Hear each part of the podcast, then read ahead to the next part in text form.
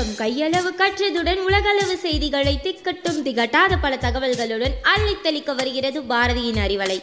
உங்கள் செவிக்க விருந்தளிக்க தொடர்ந்து இணைந்திருங்கள் Arivalai podcast powered by Bharathi educational institutions Reddipatti Namakkal.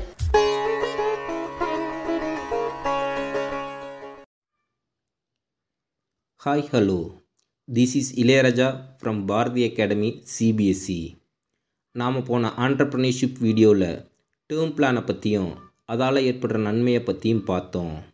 அந்த வீடியோ உங்களுக்கு ரொம்ப யூஸ்ஃபுல்லாக இருந்திருக்கும்னு நினைக்கிறேன்.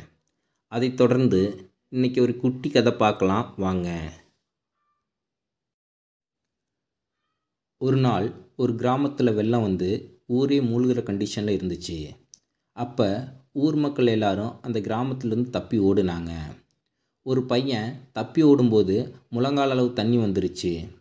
அந்த பையன் முழங்கால் அளவு தண்ணி வந்ததும் கடவுளை என்னை காப்பாற்று கடவுளை என்னை காப்பாற்றுன்னு சொல்லி கத்துனான்.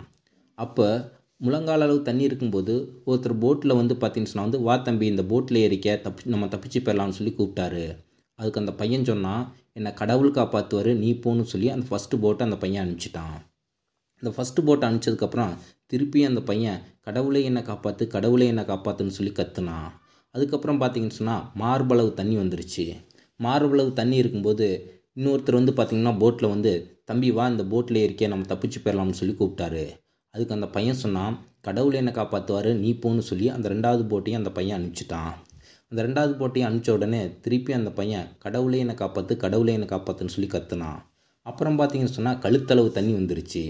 கழுத்தளவு தண்ணி வந்ததுடனே மூணாவதாக ஒருத்தர் போட்டில் வந்து வா தம்பி இந்த போட்டில் ஏறு நம்ம தப்பிச்சு போயிடலாம்னு சொல்லி அந்த பையனை கூப்பிட்டாரு.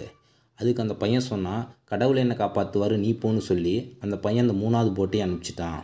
அந்த மூணாவது போட்டும் போனதுக்கப்புறம் திருப்பி அந்த பையன் கடவுளை என்னை காப்பாற்று கடவுளை என்னை காப்பாற்றுன்னு சொல்லி கத்துனான்.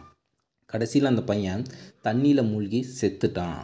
அந்த பையன் தண்ணியில் மூழ்கி செத்ததுக்கப்புறம் மேலோகத்துக்கு போய் கடவுள்கிட்ட கேட்டான் கடவுளே நீ என்னை காப்பாற்றுவன்னு நம்பி தானே என்னை காப்பாற்ற வந்த அந்த மூணு போட்டில் ஏறாமல் நான் இருந்தேன். இப்படி நீ என்னை காப்பாற்றாமல் கொண்டுட்டியன்னு சொல்லி கடவுள்கிட்ட கேட்டான்.